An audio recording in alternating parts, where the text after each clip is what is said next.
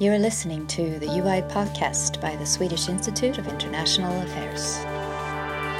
So, most welcome to this seminar on a very timely and hot topic how to understand Sunni Shia sectarianism, uh, with the case of Hezbollah's war in Syria as an example.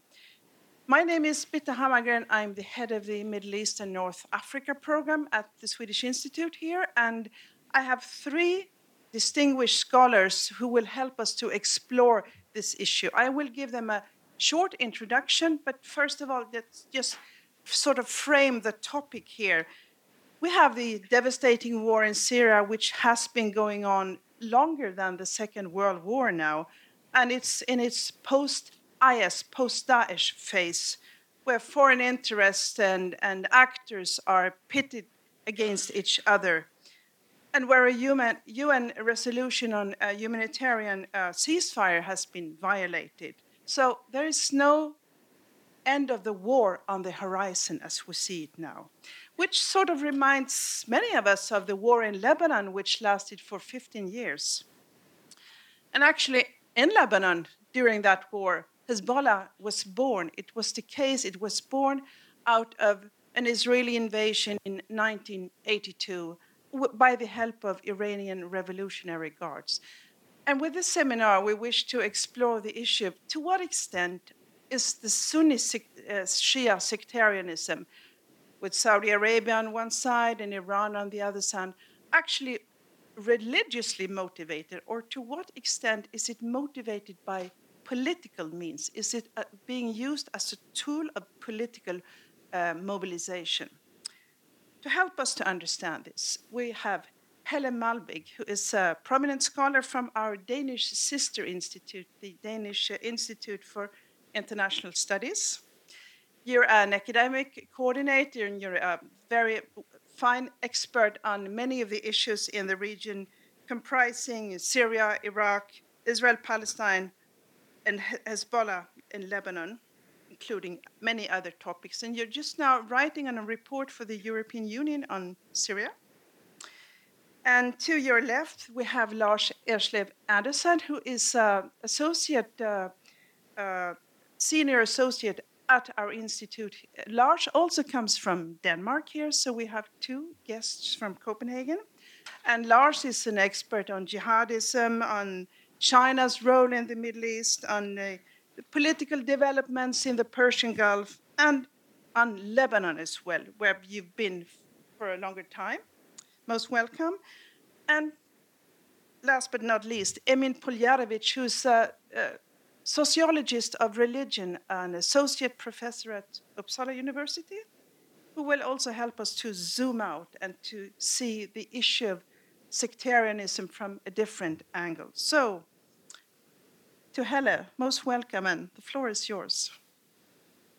Thank you so much, uh, Bitte, and, and thank you to the Swedish Institute for inviting me uh, today. I'm quite thrilled that I have this uh, opportunity both to discuss with Swedish colleagues about the Middle East, but also, of course, to give you this uh, talk today. I will in part touch upon the situation in Syria and, and where I know that especially the Swedish government, of course, has been in a in the forefront uh, trying to help with a, a, ceasefire in, in Syria and a UN resolution, which, as you know, probably that, that it didn't really come to any fruition. Uh, but what I will talk about in, in my presentation, and then we can perhaps broaden the uh, discussions afterwards, is of course sectarian identity politics with a focus on, uh, on Hezbollah. And the first question I would la- like to, to ask somewhat uh, rhetorically is Does sectarian identity politics matter and how? And in a way, you, you may think that this is a kind of a, a silly question, that of course it matters, but I'll try to walk you, you through a couple of arguments why it, at least from my perspective, on one hand, it does matter, but not the way that you would perhaps uh, expect. So I think it's fair to say that in, in the media and in, in policy circles, it's very common to analyze uh, Middle East conflicts, Middle East wars, Middle East rivalries, Middle East alliances as a result of Sunni Shia schism in, uh, in Islam. And um, I think you all read like headlines saying that the Sunni Saudi Arabia is pitted against uh, uh, Shia Iran, or you have read headlines saying Shia militias in Iraq are fighting the Sunnis and the like. And all these headlines, or this way to describe the Middle East, somehow it, it I guess the intention is that it, it gives you something, the adding of the Sunni or the Shia, that you are somehow able to understand more just because these two terms are added. And I think this is because the presumption is that Sunni Shia is what really drives the Middle East, that we can somehow go back to the seventh century where this schism uh, began and there look for the root causes for the conflicts in the region. And that the conflicts in the region in that way are, are driven by ancient religious hatred. And I think there are some parallels in these kind of analysis to the ones that we also made in, in, in Europe and in the West in the 1990s with respect to, to the Balkans and the Balkan Wars. Similarly, the, those conflicts or wars were also analyzed as a result of not, yeah, in part religious hatred, but especially ethnic hatred. And this was somehow what drove these conflicts. And there are some problems, you can guess that is my argument. There are some problems with this lens, this we call the primordial way of, of analyzing the conflicts of the region. Middle East scholars, and especially political scientists and international relations theorists, are very skeptical of these kind of, of, of, images of, of the region being driven by Sunni Shia. And for good reasons, I think.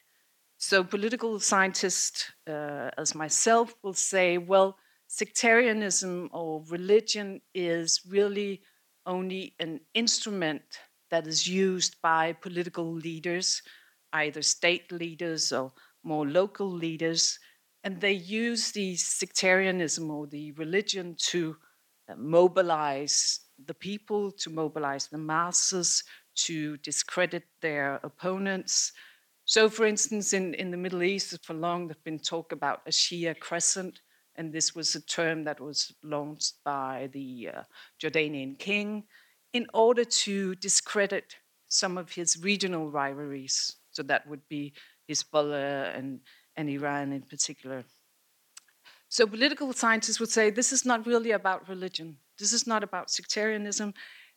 They are just using this as an instrument, um, and that we should be careful to take this for granted when we listen to these, this rhetoric about Sunni Shia.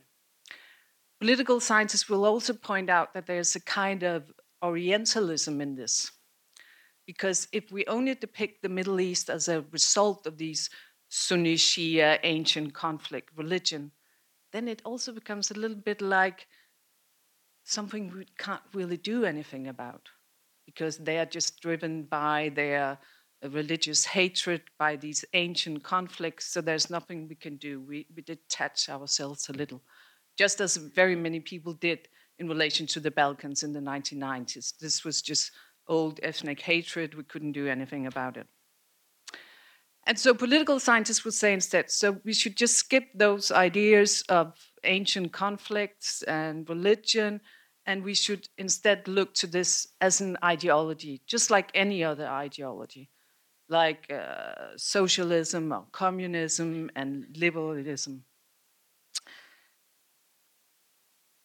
And then I would say, yes, they are right to some extent, but they still miss something because the sectarian part does matter. It's, it's not just an ideology or an ism like any other isms.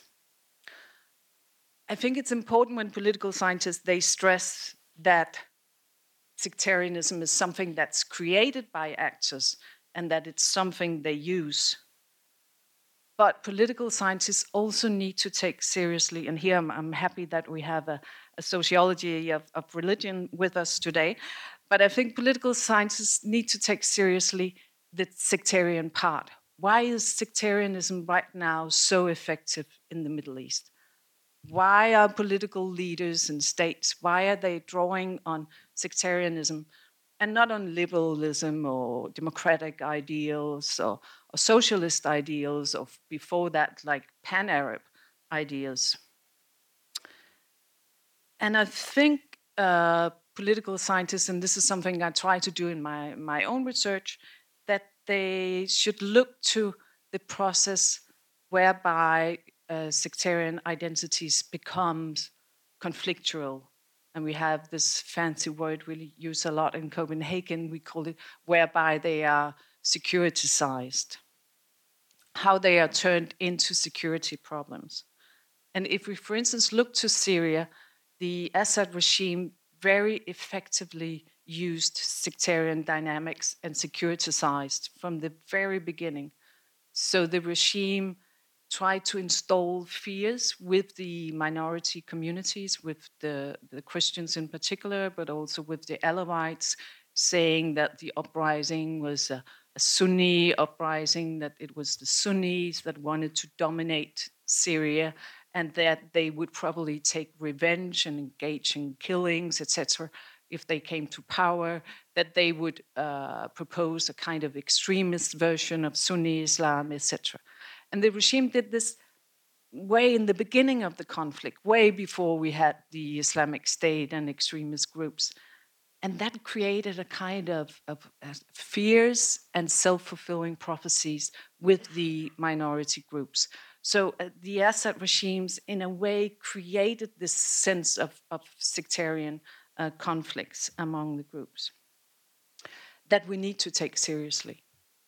And we also see it in other places. For instance, in in uh, in Iraq, where I was uh, recently, uh, several people showed me, and perhaps I could show you here on the PowerPoint as well.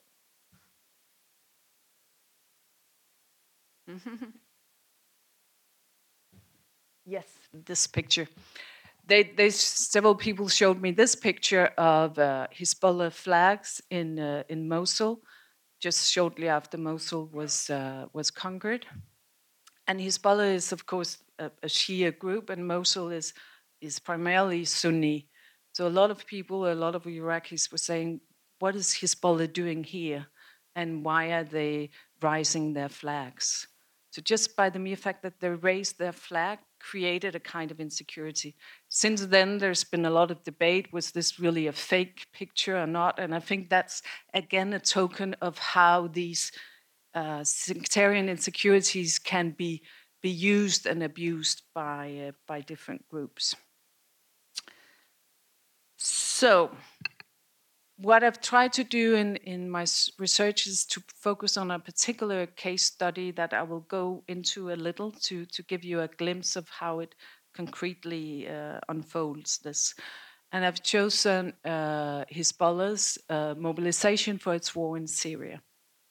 And I've done that for a number of reasons, but one of them is that Hezbollah, in a sense, is a, a bit of a hard case, because usually Hezbollah and Iran both being with a Shia background, has not engaged in a, a sectarian uh, discourse or narrative in the Middle East, and for good reasons. Um, so instead, they have uh, they have stressed that they are they call it the resistance axis that they resist, of course, uh, Israel and also the West uh, imperialism. They have shown solidarity with the uh, with the Palestinians, etc., and of course been to war with with uh, with Israel. And Hezbollah was for many years, in fact, one of the most popular uh, movements in the Arab world. So the leader of Hezbollah, uh, Nasrallah, was in polls. He was ranked number one uh, popular leader uh, in the region. And this was, of course, especially after the war with, with Israel in 2006. So usually uh, Hezbollah has downtoned uh, the Shia element, the religious element, not in Lebanon itself, but more to a, a regional Arab uh, audience. And the leaders, Nasrallah has also very many times stressed that what Hezbollah is seeking is, uh, is, uh, is dialogue between Sunni and Shia. Um, and he's been in, in the forefront for that. So, in a sense, Hezbollah is then a hard case. And it's interesting because what has happened gradually is that Hezbollah, from the beginning of 2012, where it became more and more engaged in, in Syria with its own fighters, became more and more sectarian in its own explanation of why it was uh, in Syria. So suddenly Nasrallah, and I've, I've looked both into the speeches of Hezbollah, I've done several interviews with uh, high ranking Hezbollah members, and then I've also looked into some uh, a lot of music videos from uh, Hezbollah that I'll also talk a little about. But so, but the way Hezbollah legitimized that it was in Syria was suddenly with sectarian references. So in speeches, uh, Nasrallah would talk about how uh, Hezbollah members, Shias in the border region between Syria and Lebanon was being sectarianly uh, cleansed. So, a form of ethnic cleansing, but just sectarian cleansing, and that Hezbollah, of course, needed to stop that. There were also references to how Hezbollah uh, had to protect Shia shrines in Syria itself, especially in, in Damascus. Um, and then there were, and these are still going on, a lot of references to how Hezbollah needed to uh, protect both itself but also Lebanon from what it called takfiris. And takfiris is a denomination for Sunni extremists. So Hezbollah has done this, talked in sectarian terms and mobilized sectarianly, but done that uh, in a in a very sort of subtle, cautious way, because still Hezbollah doesn't want to be depicted as a, a sectarian actor. Um, so it would be so it's still in sort of indirect ways that Hezbollah talks uh, in sectarian terms, and I think this is also uh, symptomatic of political elites all over the Middle East, especially in mixed uh, communities in Lebanon, in, in Iraq, in Syria, that political leaders and also intellectuals will be very careful to talk in overt sectarian terms. It's not considered, um, how should I put it? It's sectarianism is considered something of the lower classes, not of the political elite. And so, and I think Lars could tell you more about this, but for instance, in, in Lebanon, uh, one will not directly ask uh, your, your colleague or, or if you meet someone, are you a Sunni or are you Christian? Um, that, that would be way too direct. Instead, it will be slowly, slowly, you would ask, so uh, which village do you come from? And you probably know this as well, Bitte uh, which village do you come from, or what is your family name, and thereby get to know their sectarian background. And here, on the regional level, it's a little bit similar with Hezbollah. So they will talk about how they are protecting the Shia shrines, and they will say about how they are fighting the uh, takfiris, which is just another word, I would argue, for Sunnis. And why is that just another word for Sunnis? Hezbollah themselves would say, we're not sectarian, we're just talking about the extremist. But if you probe them a little, it turns out that they are in reality conflating a lot of groups. So, in one of the interviews I had with a, a senior Hezbollah leader, um, I asked him in Syria, I said, Are there no rebels who are not takfiris or who are not terrorists? And so he pondered a little and then he said, No. They are all Takfiris. They are all Wahhabis. They are all Salafists. They are all terrorists. So now I'll try see if I can. it's not this one. Ah, it's in the other direction. Okay. But another way whereby Hezbollah tries to tackle the sectarianism or being sectarian in a subtle way is through what I call music videos. and and and Hezbollah itself would not call this music videos, but uh, this is the best term I can come up with because it's it's three four minutes, um, often sort of Arabic pop music, and then there's uh, lyrics and, and different kind of images.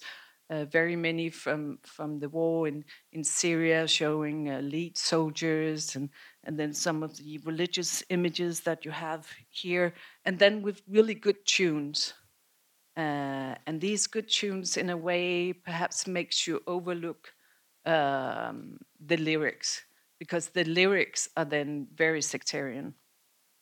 And I think that way, it's, it's of course a way to mobilize fighters from not only Hezbollah and Lebanon, but also uh, from Afghanistan, from, uh, from Iraq, uh, with a Shia background as well. And by using this genre of uh, and unfortunately i couldn't show you some of the music videos because all the ones i wanted to show you have been removed from uh, youtube. They have new rules so um, so you can't see them unfortunately. So this is just the image. But i think uh, by using this it's a way for hezbollah to talk in very sectarian terms but but with the audience we're not really sure with the music videos because is it real or unreal? Is it a documentary film or is it more sort of this music video? And this allows them to be more sectarian in uh, in their language. And often they also have a lot of references in their movies from some of their ancient myths of the Battle of Karbala and with Hussein and Abbas, etc. let me see, this is my final go at making it with this one. yes. All right, so here is, uh, you don't need to read it all, but it's just an uh, example of the uh, lyrics. And as you can see, it's quite, it's both quite uh, with very many religious Shia references, uh, but also direct, very sectarian language. Uh, for instance, in the last part, Al Nusra, which is, of course, as you know, one of was one of the main groups in Syria, uh, suffered day and night in the Battle of Qusayr. It was foretold by the Shias they shall crumble. Um, and this kind of language, you would never see the leader Nasrallah in a political speech speak that way, but they can do it in the uh, in the music video. So, what is my conclusion on all this? I think I think it's fair to say that sectarianism and sectarian identity politics, with the underlining of the politics part, has become uh, more and more important in the Middle East. And this is in part because of the fierce rivalry between Saudi Arabia and Iran.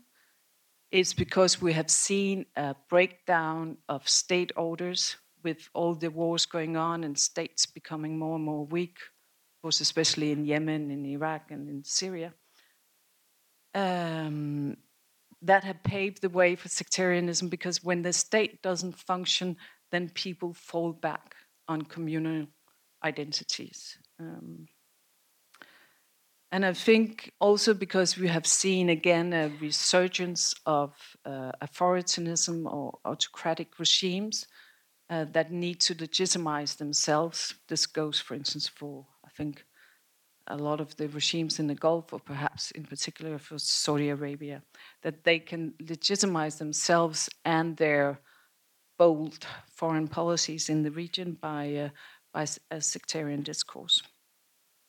But I think sectarianism has also risen, for instance, in the case of, of Syria and, and Hezbollah, uh, because it has allowed uh, Hezbollah and Iran to mobilize in a transnational way. So before you could, for instance, use before that that's like 30 40 years ago you could mobilize on a kind of pan-arab ideology uh, and you could do that transnationally. You cannot do that today but you can do it through sectarianism. You can recruit fighters also because you pay them but from uh, afghanistan pakistan iraq and make them go to syria with a, a shia logic. And there's some uh, some tragic elements in this because I think that sectarian mobilization makes de escalation, deconfliction uh, a, a lot harder and conflict resolution much more difficult. And this is because instead of my enemy having a different security or national interest than me, which makes us able to have sort of a, a compromise because we just have different interests, instead the other or the enemy becomes a threat because of his identity. It's his identity that threatens me and therefore needs to be eradicated in order for me to feel secure. And that kind of logic is much more difficult both to change and also makes, I think, conflicts much more protracted. But to end on a, a little positive note, I think, of course, that sectarian identity politics can be de-securitized, and this is done every day in in the region. Um, and it's, for instance, done through uh, not mu- also music videos, in fact, uh, but also uh, political satire. And I'll give you an example of this that you may know. Um, uh, which I think is is quite nice. Uh, I'm Sushi. I'm not Sunni here, and I think this is some of uh, some of the the means whereby I mean, when you laugh at something, it's also a way to desecuritize. You cannot be afraid when you are laughing. So let me end on that note. Thank you so much, Helle. It's, it's very nice to end on a positive note sometimes when you speak on the Middle East. Uh, it was a very interesting um, presentation here. Um, let me just ask you one question when you talk about the um, resistance discourse of Hezbollah in Iran which indeed was useful in, in the times of the last Lebanon war in 2006, when, as you mentioned, Nasrallah was a hero of the Arab streets mm. and so forth. Now we see in Syria Hezbollah acting on two fronts. One is being the uh, ground troops of the regime in, in, in the siege of uh, eastern Ghouta, for mm. instance. Mm. On the other hand, we also see them in the south, and where Israel is now having direct clashes with Iranian interest and Hezbollah on the ground. And I was just reading in today's Haaretz, the Israeli paper, they're quoting an Israeli Major General, Yav Barak, who is saying that Israel's goal in the next war in, in, in the north of Israel, meaning the south of Lebanon and south of Syria, will be to reach a decisive victory, including the killing of Hezbollah leader Hassan Nasrallah. This is what he's saying. End of quote. Uh, and then I wonder, what do you think might happen with this? The way the um, resistance discourse is being read in the Sunni Arab streets. On the one hand, you have helping of Assad in the, in, in the siege of, of, of, the Sunni Arab districts. On the other hand, they might have new clashes with Israel. Mm. Yeah, thank you. Very, very interesting question. Um, I think uh, the the, the, whole sort of resistance narrative is still there, and uh, and and Hezbollah and Iran they're both still using this, uh, and it it of course still has a um, how can I put it? It it resonates uh, with with very many people in in the region, and I think therefore, if the if there's a war again, like an open war, because there's been, as you correctly mentioned, there's actually been uh, uh over a hundred attacks by Israel into Syria, uh, in part to try to strike at, at, at Hezbollah. Um, but I think if there's an open war in Lebanon itself, for instance, uh, then this would be then Hezbollah would be able to activate some of the same sort of uh, popularity it once had. But I think not not on the same level.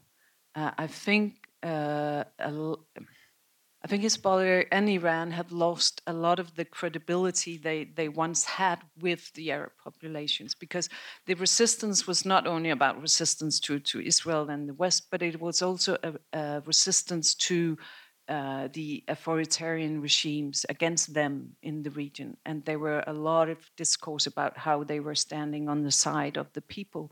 And this was in part also why a lot of the people uh, sided with, uh, with Hezbollah and Nasrallah because they were tired of their authoritarian regimes. And now it turns out that perhaps Hezbollah is just like the, the, the old regimes. And I think so that will be difficult uh, um, for them to, uh, to change.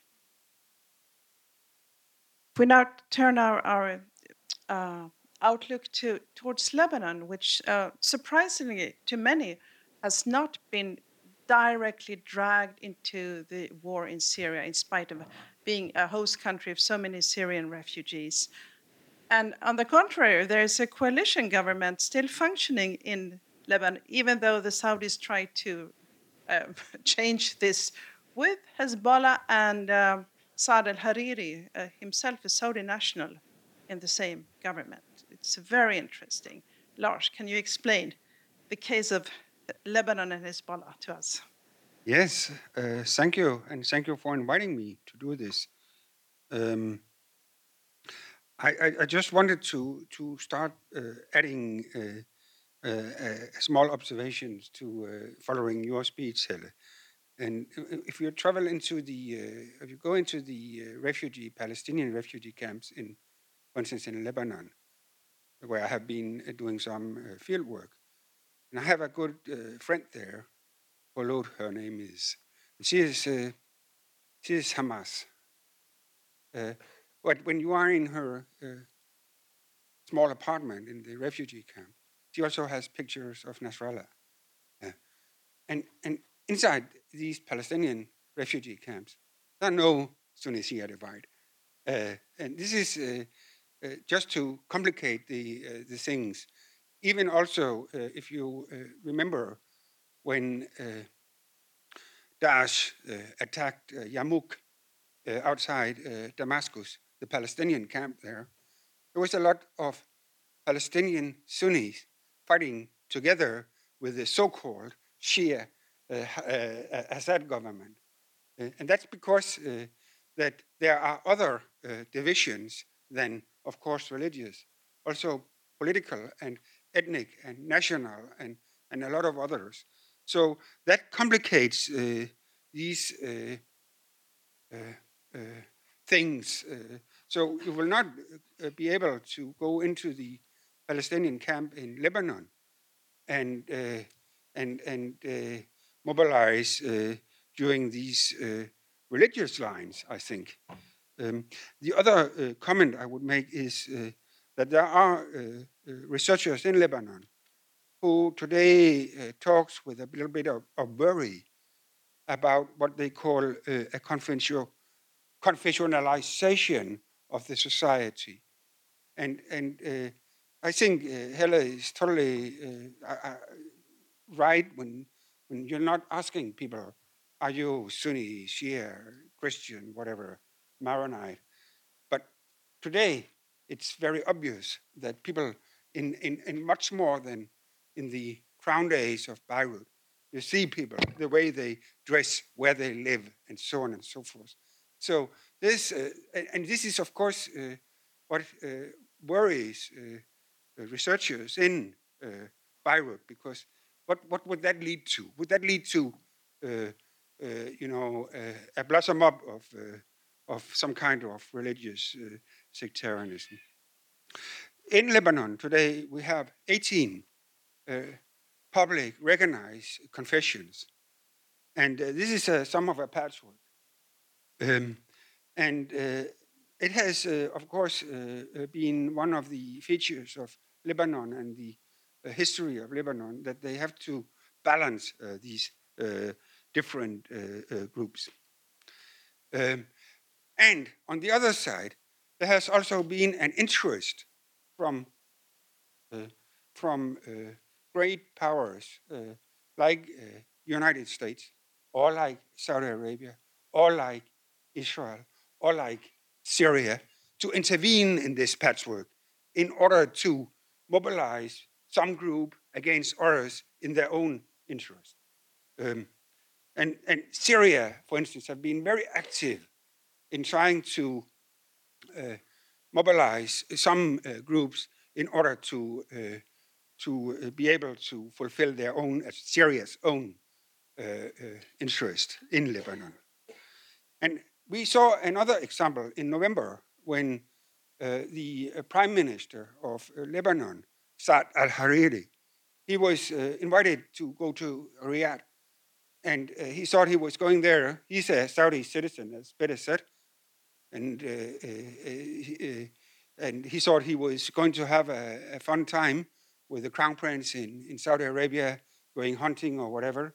But he was placed in detention, and he was forced to read a text written by Saudis where he resigned as prime minister.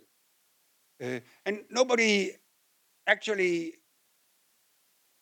uh, could, could, could find out what was here going on. Uh, in this statement, uh, he, he said that his life was threatened.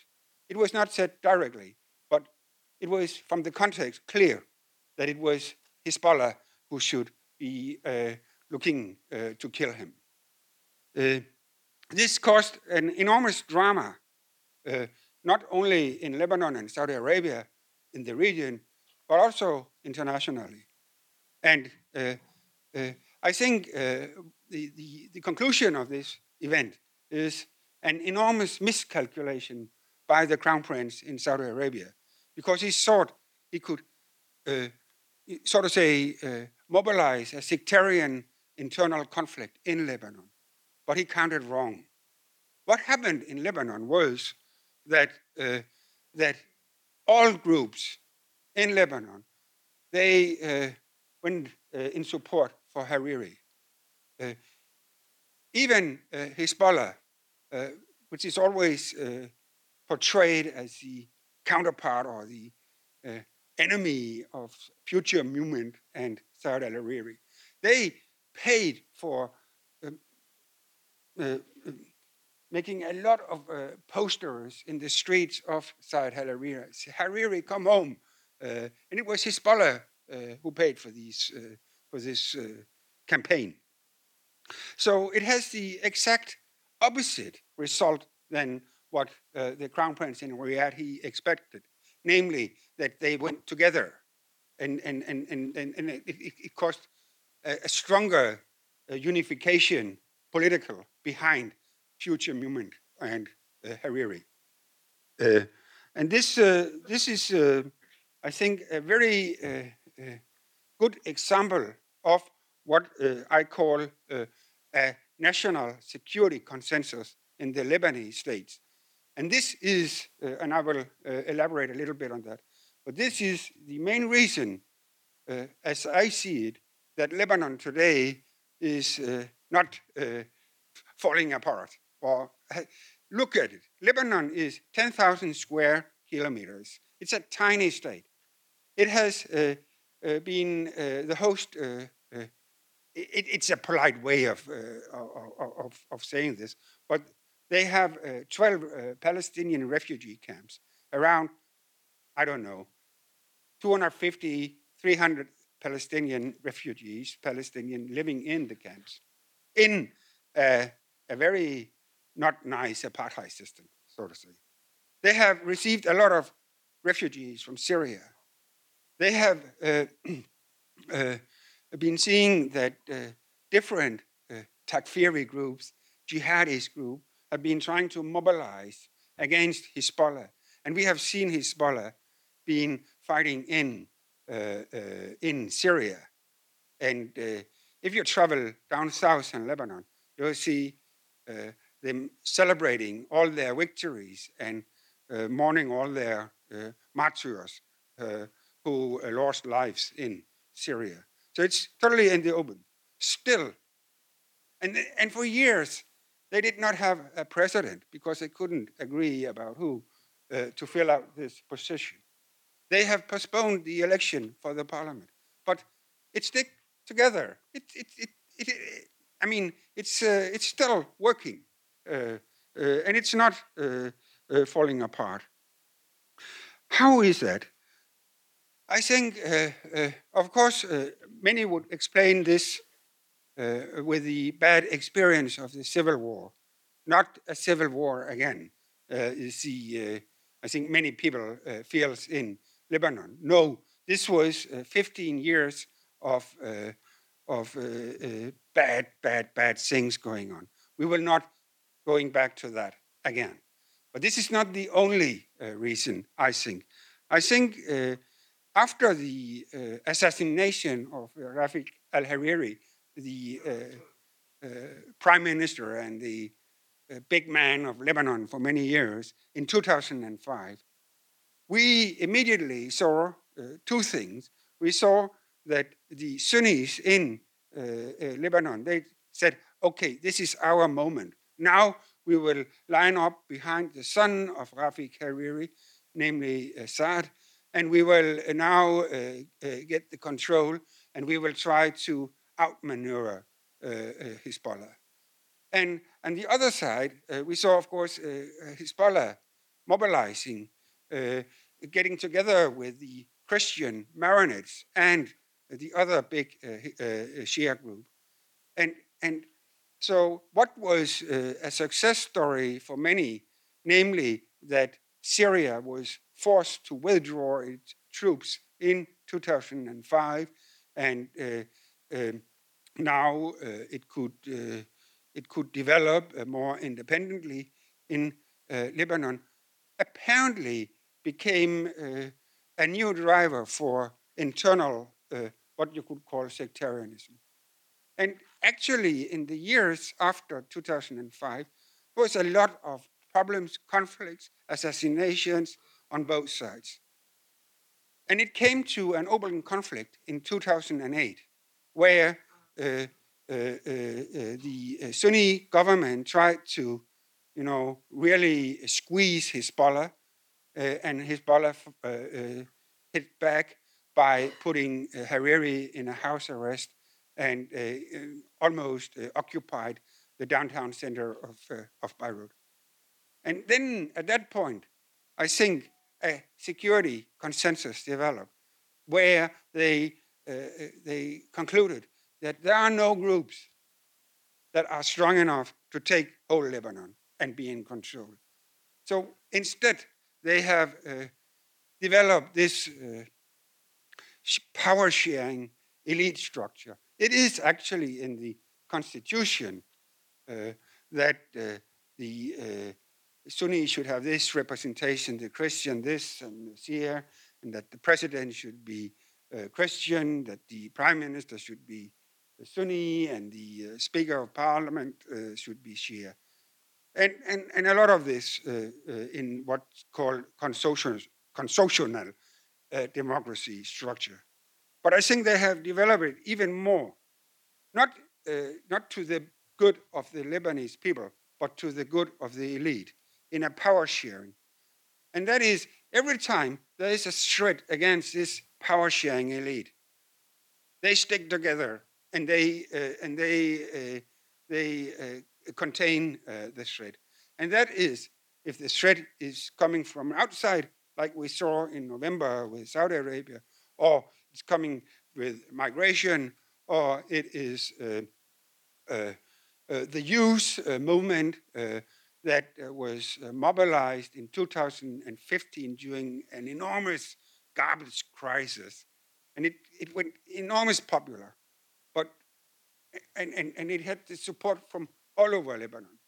Then again, we saw the elite sticking together, Hezbollah on one side, the Jews, the Maronite Christian, the Sunni, getting together and trying to squeeze this youth movement. And they, those uh, youth mo uh, movement, and they succeeded. And at the municip municipal, municip, what's called? The municipality election in uh, Lebanon in the spring of 2016, uh, where uh, a new list came up, Beirut Madinati came up. Beirut, my city, uh, is the name of this movement. Uh, it, it, it threatened uh, the majority of the in Beirut. Again, we saw how the elite from all sides of the uh, uh, uh, important factions. They got together and, and, and, and got squeezed this new movement, this movement. I think they will try to play a role when we will have the next election, if we will have them someday. But, but I think this is the political system in Lebanon. And Hezbollah plays, of course, an enormous important role in that system, as well as the Maronite Christian and the uh, future movement. And to, on a daily basis, they are agreeing. If you read the papers in Lebanon, uh, it's the same story. Now they are agreeing on this and on that and on the third thing, and they can never uh, uh get a reform through in, uh, in the political system. So everything is, uh, you know, just going the way it has to go. But when it's threatened, and therefore I call it a security consensus, they stick together. Uh, this is a good uh, uh, uh, system in the way of securing the Lebanese state together, but it's a bad system in order to see the necessary reforms and the society coming through. But this is, I think, the explanation for uh, that uh, the crown prince in Riyadh, he, he had totally miscalculated. Uh, and uh, now, today, uh, Hariri, he is again in Riyadh. And, uh, and in Lebanon, they are thinking, oh, what's going to happen this time? But probably the crown prince, he learned a lesson in November, I think. Thank you. Thank you so much, Lars. Um, a question then about actually about Hariri's um, visit just now to uh, Riyadh. I suppose it has to do with the upcoming elections in Lebanon. They are supposed to be held in May.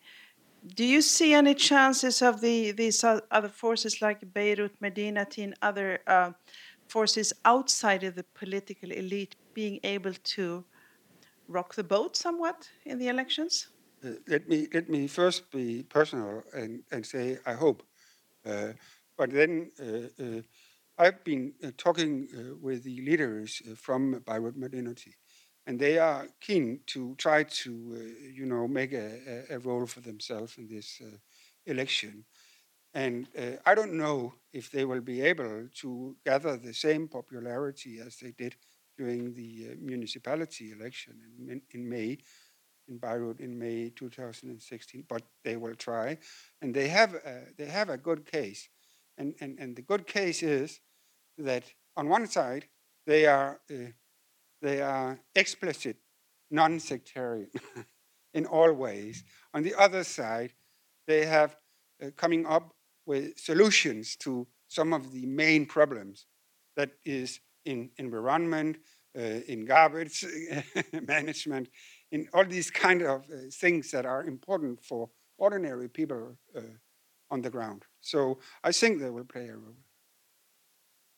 Another follow up question, maybe to both of you, but primarily to Helle. Uh, the European Union uh, has some rather um, ambiguous policy towards Hezbollah, where it's saying um, that it's um, it, it, considers Hezbollah's military wing a terrorist organization, but it has a linkage to its political wing. And others in the region say that well, Hezbollah is not really a movement where you can differentiate between the military and the political wing. What's your observation?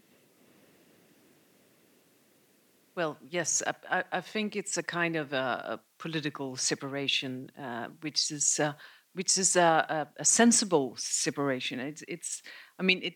You cannot make the separation, but it's good in terms of, of diplomacy and making things work. Because it would be, frankly, silly if the European Union and also other European governments couldn't engage with Hezbollah because Hezbollah is part of government. It's it's it's a big big part of political life in in Lebanon. So so it's uh, uh, uh but then we know with with the U.S. and Israel especially that are are, are keen to have the. Uh, the, the, sort of more terrorist angle. So I think it's it's uh, and perhaps you could compare it a bit to to the way that the US and Europe are also distinguishing between uh, the Kurdish YPJ and, and the uh, uh, Kurdish in, in Turkey PKK. I think uh, that's also a kind of a, a fine tuning which perhaps doesn't match matches reality but makes uh, politics a little easier.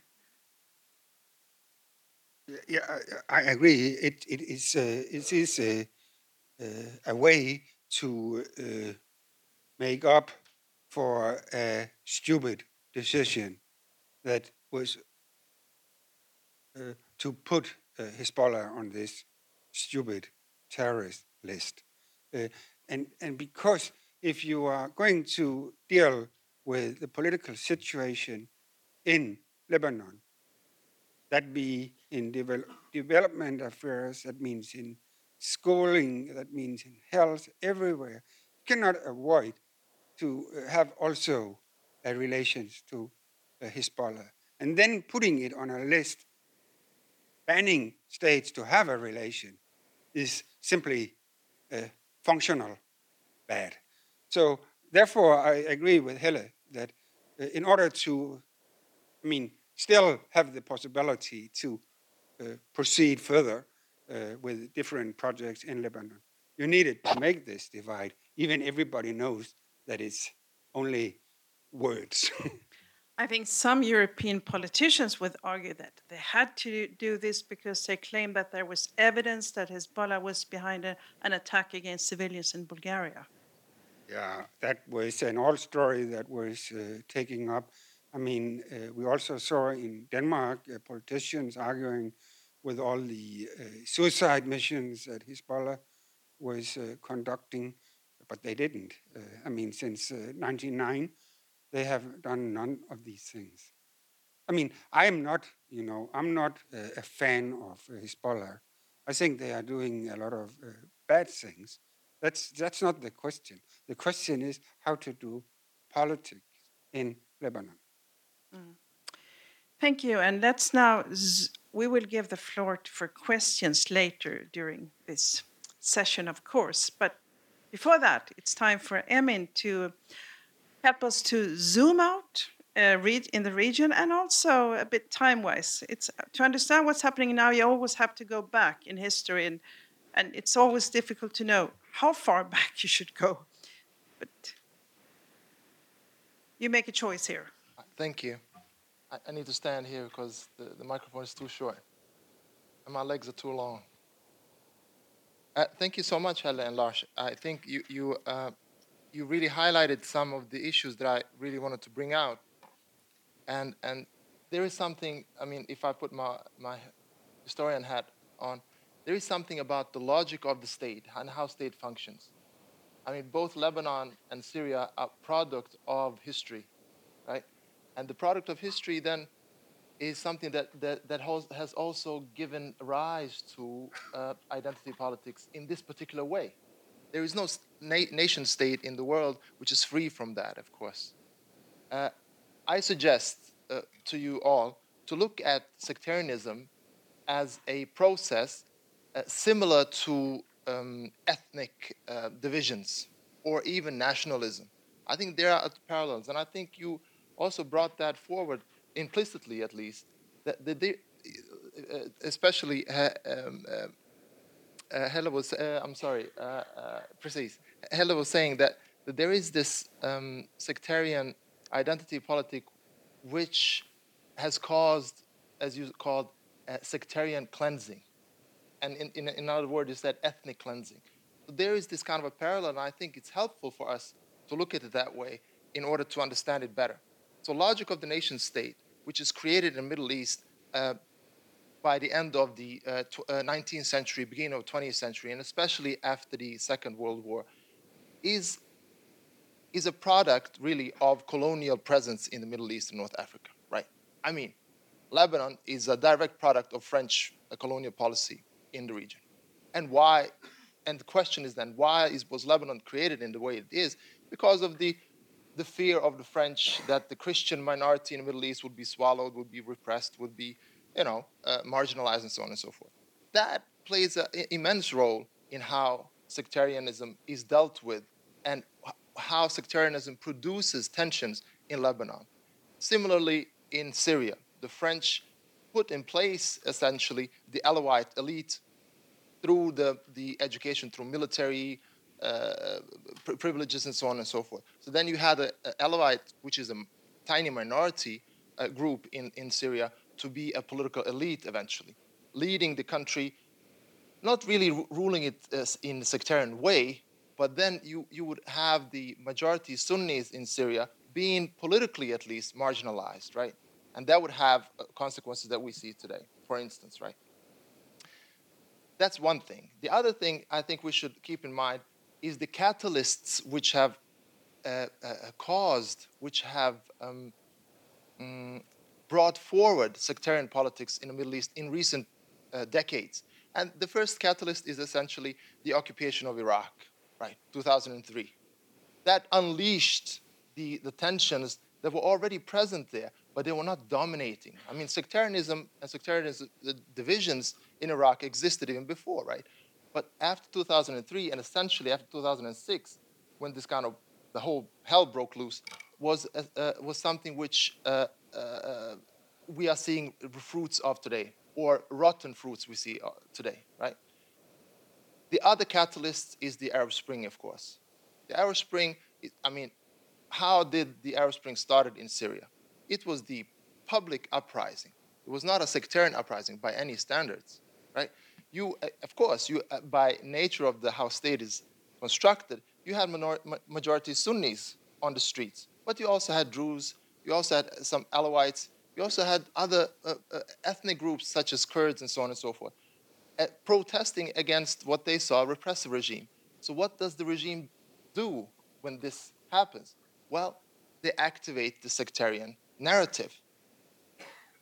What do they say? Well, we see the extremists, the terrorists, really trying to overthrow the state. That was the narrative which was brought forward by the circle of cycle of violence, which then in, in, ensued after that. You will see the extremism rising because the political spectrum or political opening or political narrative, which was quite wide in the beginning, narrows very, very much because you have a war situation, and who is the most effective warrior? Well, the most zealous warrior, ideologically, religiously, and so on and so forth.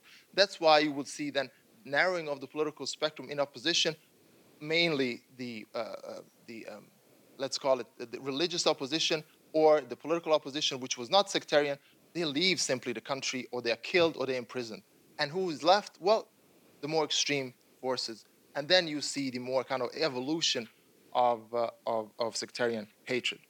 Now, there are several mechanisms that I've outlined in my presentation briefly, so you can, you can just think about it.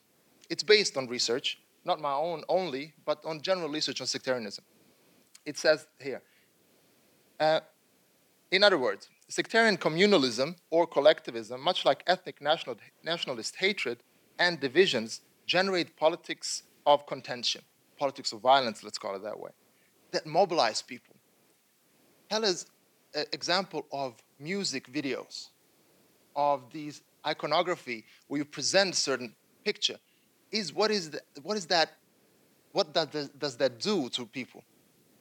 For instance, similarly, as we have a, a political party in this country which uses visual cues in order to generate emotions against certain people in the country or certain group of people in the country, saying, look, we are here, we are the ones who are resisting the oppression. So this resistance narrative among the Shiite groups in the Middle East is really something that's connected to religion, really.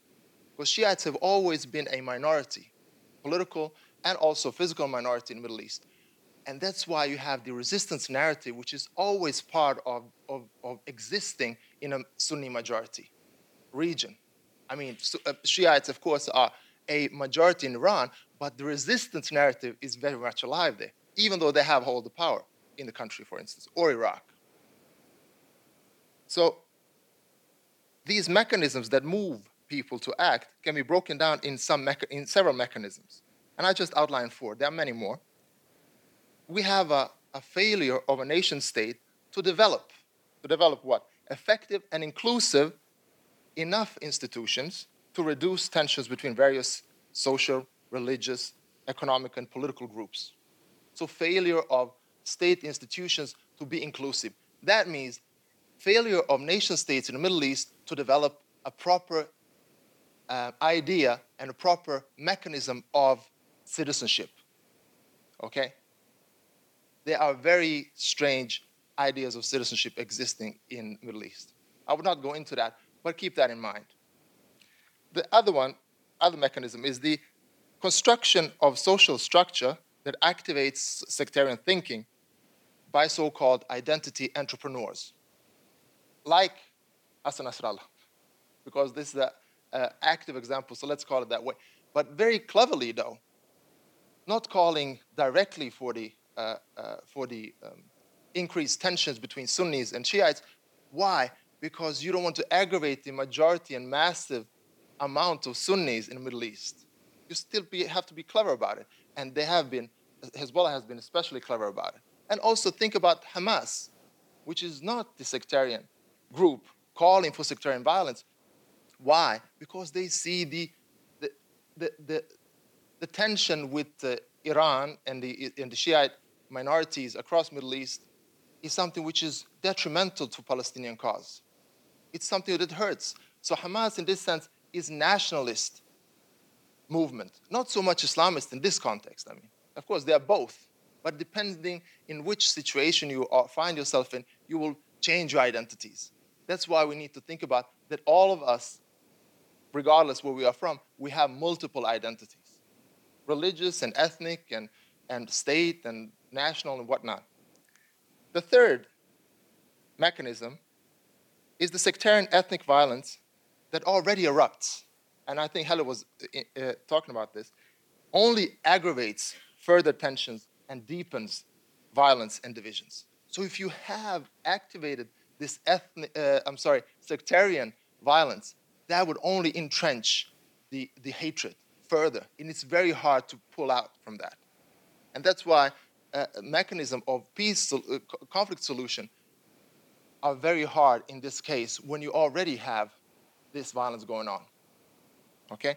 And the fourth, which I think is relevant, sectarianism as a model by which to organize, discuss, and understand a society becomes institutionalized, like in case of Lebanon.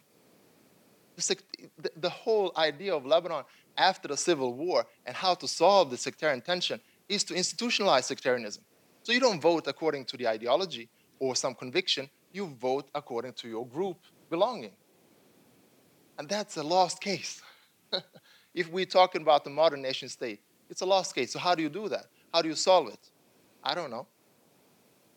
But it's something to think about. So there is no transhistorical, transhistorical, analytically uh, speaking, category of sectarianism. It does not exist, really. You cannot talk about sectarianism that existed in medieval times in Middle East. It looks the same today. It's not. We, exi- we are existing, and the, and the sectarian tensions exist in totally different context than it was 100 years ago, or not to talk about one millennia ago. Totally different. In that sense, we should think about sectarianism, as I said initially, as a kind of an ethnic uh, cleansing. You mentioned that you, when you meet a person in Lebanon or in Syria or in any other multinational, multi ethnic country, you don't really go and ask directly, What are you? if you are not totally naive. but what do you do? There are visual cues, there are narrative cues by which you can identify a person. How do people in a conflict area such as East Africa, in Somalia, which is not affected by sectarian warf- warfare, but clan warfare. How do they identify each other? Or in Central African Republic, as we see today, is, is, is evolving into, into almost a genocide. How do you identify the enemy, the other? But there are so many different cues. Names is one. Or in the Balkans, which is an excellent example. How do you do it? They have religious differences and ethnic differences mixed together. There are visual cues in how they do. That's why you have to be attuned to certain things, both names and looks and dress, as Lars was saying initially. So sectarianism is therefore socially constructed and historically contingent. Everybody get that? It's constructed because it's something which is imagined in our heads being a Swede, today in this country, we discuss this all the time. What does it mean to be a Swedish person? Right? Just that question also should connect us to other areas because complexity of thinking who is a Swede, who is a Dane, is also connected to how people reason in the Middle East. What does, what does it make me me or belonging to a certain group? Is it my color or my skin or hair or my name or my parents' background? What is it? That, those are qu- quite important questions, I think. That's why I said it's constructed, socially constructed. To be a Swede, how many generations do we have to live in Sweden to become Swedish? Three or four. Now we're talking about their fourth and fifth generation Swedes. It doesn't make sense, really, if you, if you break it down. That's why I said it's socially constructed and historically contingent, meaning that every historical moment has some specific mechanism and functions which produces certain uh, uh, identities. Why didn't we see, I'm sorry, why didn't we see sectarian conflict in Middle East in 1800s, I'm sorry, 1860s until the First World War? Why? It was, it was ripe for, for, for, social, uh, for, for sectarian conflict, ripe. The, middle, uh, the Ottoman Empire was crumbling. We saw some, that was the Armenian genocide and some other, uh, uh, but this happened north from the Middle East. What happened in the south, meaning the, the, what we call today Sham, there was no such thing. And you had, I would say, more ethnic groups than today, and, and, and religious minorities. That's why I said we have to be ve- very careful by using sectarianism to explain conflicts that happen today in Middle East. That is not a cause, it's a symptom of, of something larger, something more than that. Thank you. Thank you so much, Emin, for sharing and, and explaining the complexities of these issues. And, and a quick follow up question, it might be a long answer now, is uh, it, we sort of live in, in times overall of identity politics. It's not only in the Middle East, it's general, as you mentioned, in Scandinavia also. What's your reflection about Oh. this? I didn't hear the question. well, yeah. Look, it's a, it's, a, it's, a, it's a trend, essentially. It's a global trend, I think, by people retreating uh, because it's a crisis of identity globally, not only, uh, not only um, uh, Middle East or, or, or Africa, but more or less uh, US and, and, and, uh, and, and, and Europe. I'm thinking sometimes I compare sectarianism to racism. And, and, I, and I look at the US and say, look, how do people divide each other in groups and cultures in the US? Oftentimes it's according to race. Here, religion plays a similar role. It doesn't matter really if you scream Ali or if you scream uh, Umar in Middle East, uh, or, or you can see the look one one thing which is quite a factoid. Look at the royal family, uh, royal Saudi royal family. Look at their names. There are no Husseins, there are no Hassans, there are no Alis. Why? Right. So you you would have this kind of racism going on, uh, which is sectarianism basically. That that also happens in our in our midst. You, and I think it has to do. Is a, is a, is an empirical question. It's kind of a hypothesis. I, I think it has to do with the information technology and how it's used today. You have maybe a person in a mosque somewhere in Rinkeby, maybe, uh, saying, look, all these Shiites are uh, Rafida, they are rejectors, they are this kind of a derogatory term for Shiites. And this is posted on YouTube. And you say, look at these Sunnis, what they do. So they're, they're Nusayris, they're Nasibis, they are those who curse Ali and his family and Prophet's family. They, they're the haters. So you, you see just two regular people, which have maybe followers of, a, of two dozen people, they reach millions. And this way, this kind of exurb, you know, and this, th- these videos are there for years and years, maybe decades to come. And you only have to click and you find your, like these kind of algorithms, right, in, in Facebook. You, they just feed you information that they think you are prone to accepting. And that kind of raises this, this tension with one of the mechanisms that raises this tension. There are much more, of course. Helle, you want to follow up? Yeah, thanks. That that really inspired me. I mean, uh, also this with uh, social media because I definitely think there's something there, uh, and I think perhaps it's also related to that sectarian taboo that we both talked about. This that you don't, you're not very direct in your sectarianism, but social media and the kind of circulation on social media have opened up for a lot of new actors, not only the political leaders and the elite and intellectuals, but all kind of sheikhs suddenly being on social media and then being able to use that kind of, of fierce language, which we of course also see in our own world with the, the, the, the kind of language that is, that's allowed on social media is very different from when we have face-to-face uh, interactions. But just now, since you are a sociologist of, of religion, I cannot help. I, really wanted to to have your thoughts on this. You you say that ethnic communities and securitizing ethnic communities is the same as um, sectarian communities, in a sense, Similar. uh, similar. and I'm I'm just wondering, aren't there some differences? I know or what is the religious element or the difference to, to the ethnic element? I'm thinking, for instance, that perhaps it's easier to mobilize along sectarian religious lines than ethnic.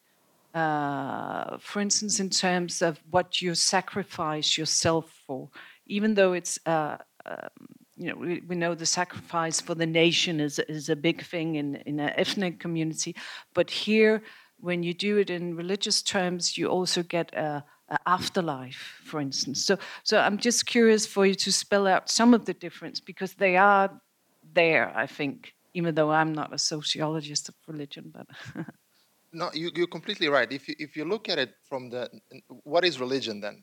I define religion as a pool of values and pool of of, of ethical and moral uh, guidelines uh, based on a religious scripture oftentimes. It Doesn't have to be, but oftentimes it is, especially if we talk about Abrahamic religions.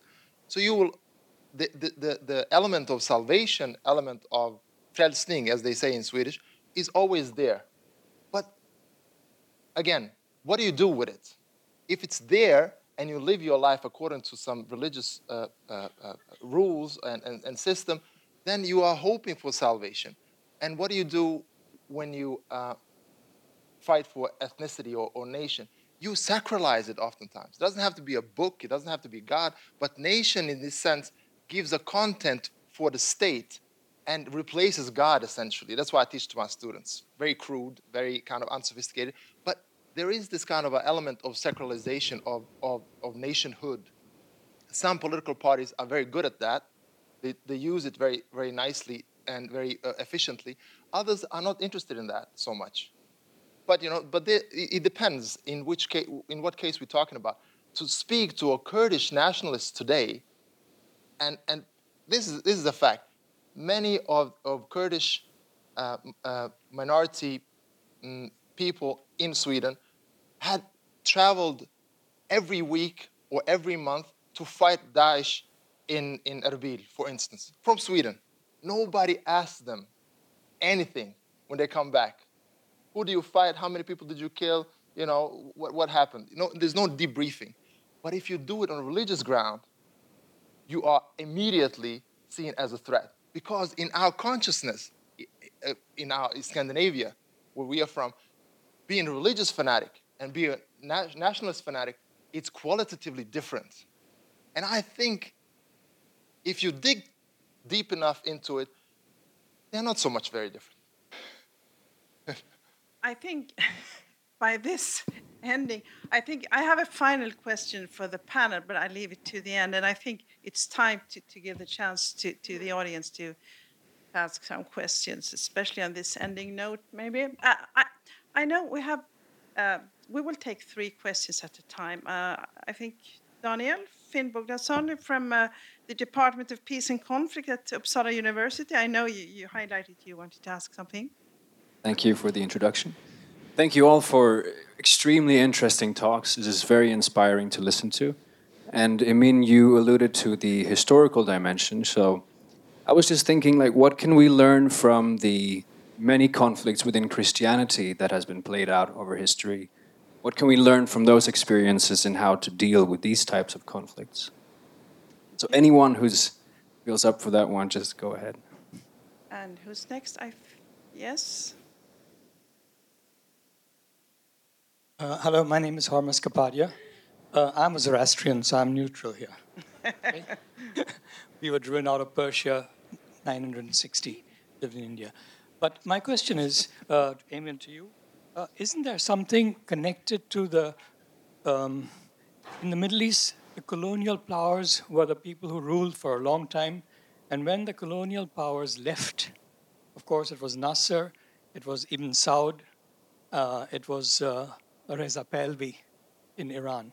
Isn't that something to do with the rise of nationalism and religious um, uh, pol- political uh, mixture here? And do we have a third question somewhere? Okay, then we you can you think about your questions and we can go to these answers. Who wants to Okay, start? j- j- just briefly, the, the Christian experience is just the, the whole new venue that it's to- totally out of my league. Uh, I, I, can just briefly say that the, the, the, the Christian sectarian uh, wars uh, resulted essentially in formation of a nation state. When, when the forces in Europe saw Protestants and, and Catholics, when they saw they couldn't defeat each other, they simply gave up and said, we need to find some solution here. Right? I mean, crudely put, but that's what essentially happened, the Hundred Year War and so on and so forth. So, and they said, look, we need to look beyond the religion. And that's why nationalism as, an, as a master narrative by which to organize a political structure is something which emerged as a result of that. Just, just my five, you know, seconds answer.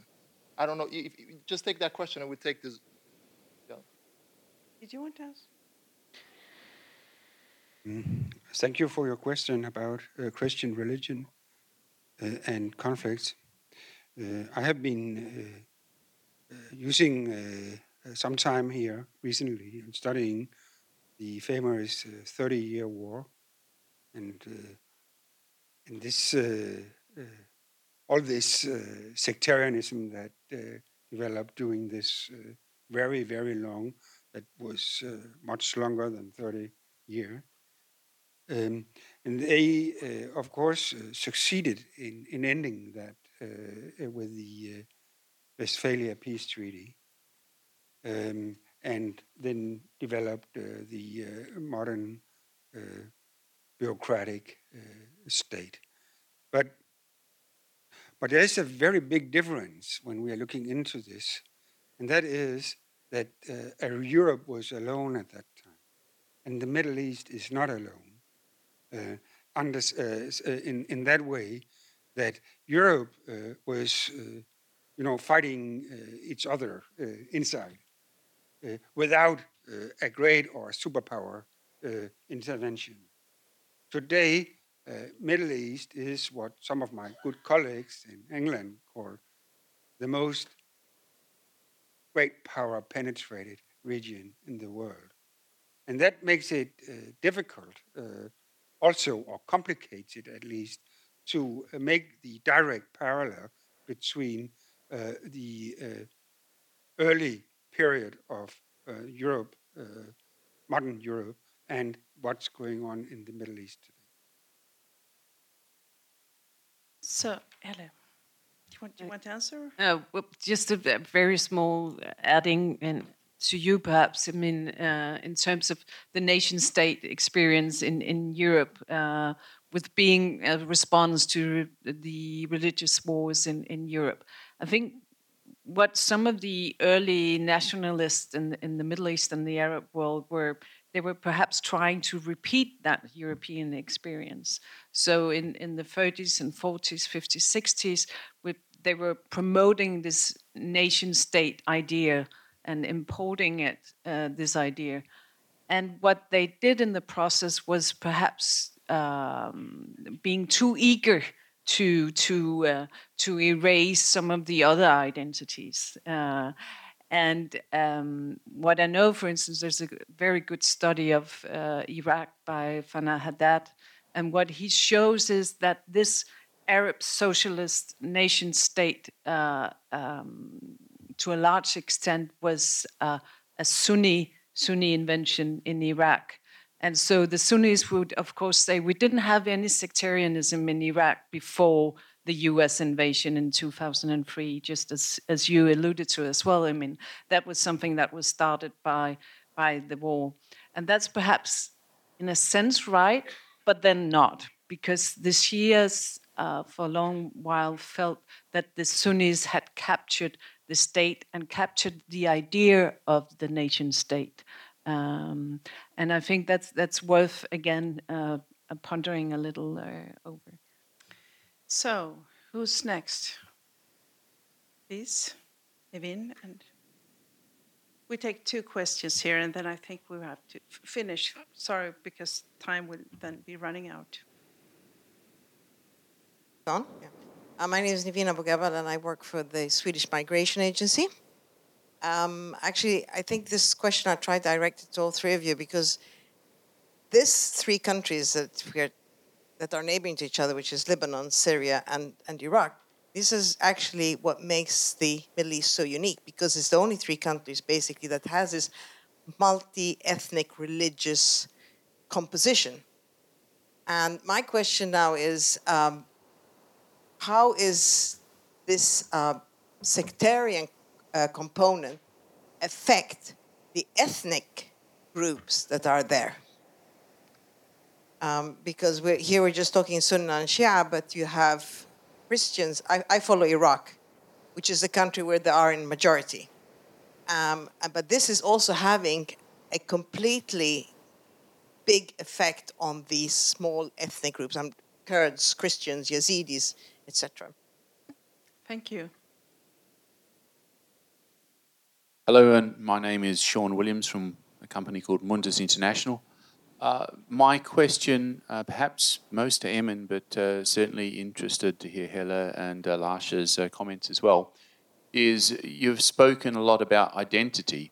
Um, what is maybe implicit but is not that clear to me in your in the way you communicate is around values and to what extent the different values play out uh, and, and, have a factor on identity, or or are the fundamental values uh, of the different groups actually quite similar, and therefore they're creating an identity that is, that is not about uh, you know, and trying to, without going into a whole lot of detail around what sort of values one one might have, but uh, maybe I'll just leave it general. You know, could you comment upon what the value systems are of different groups and to what extent that drives the turmoil um, versus politics. Thank you. Two big topics, but try to be brief because we need to finish by uh, seven, five minutes from now.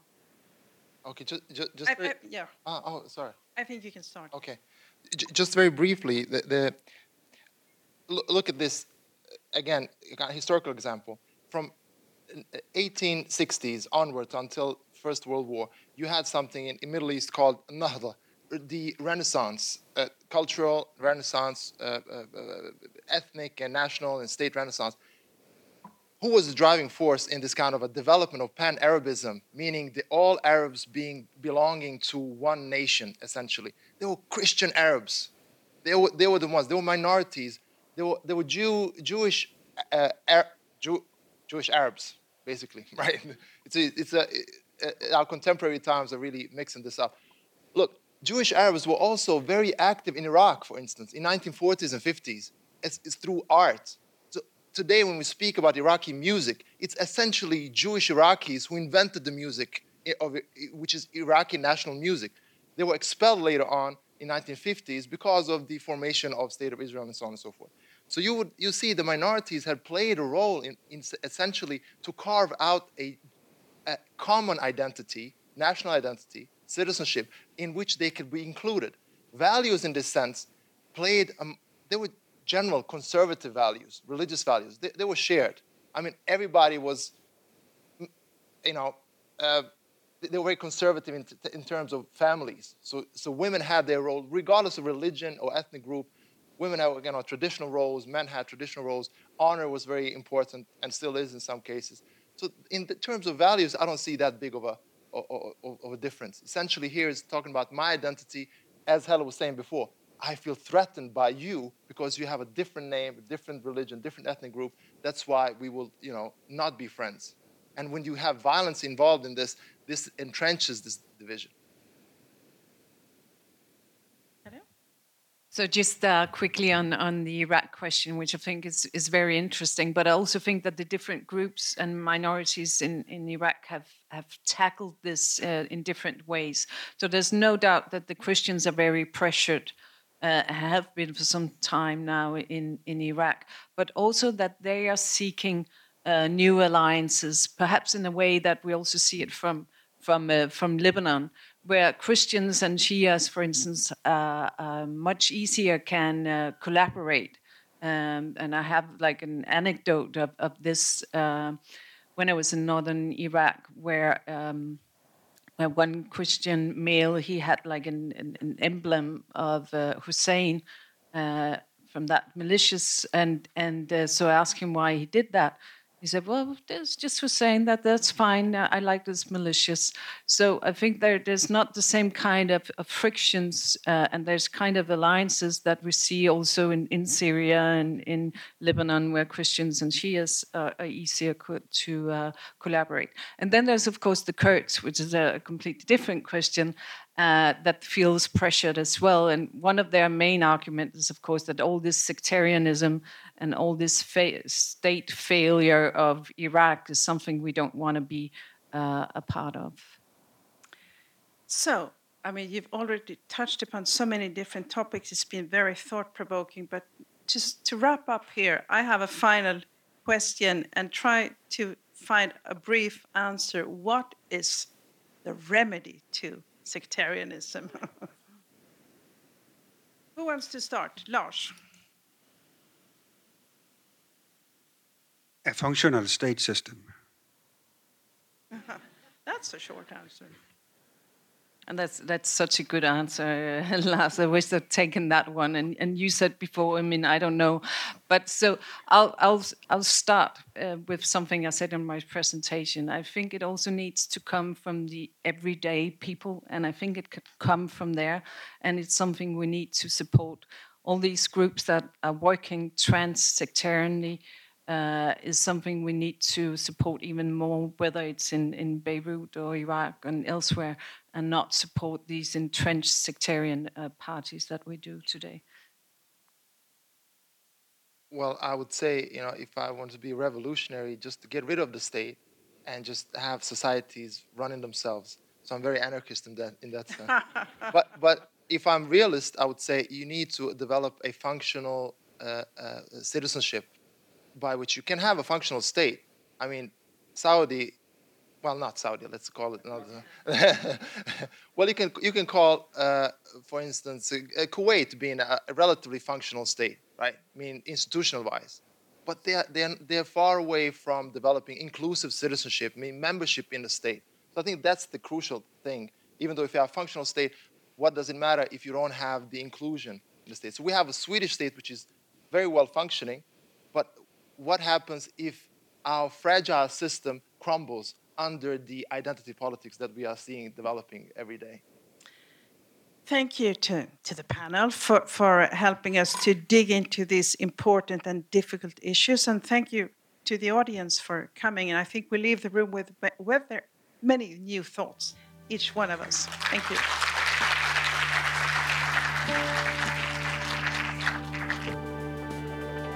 Find us on www.ui.se. We are also on Facebook and on Twitter with UI Sweden. And we're also on YouTube, where you can watch our seminars and interviews.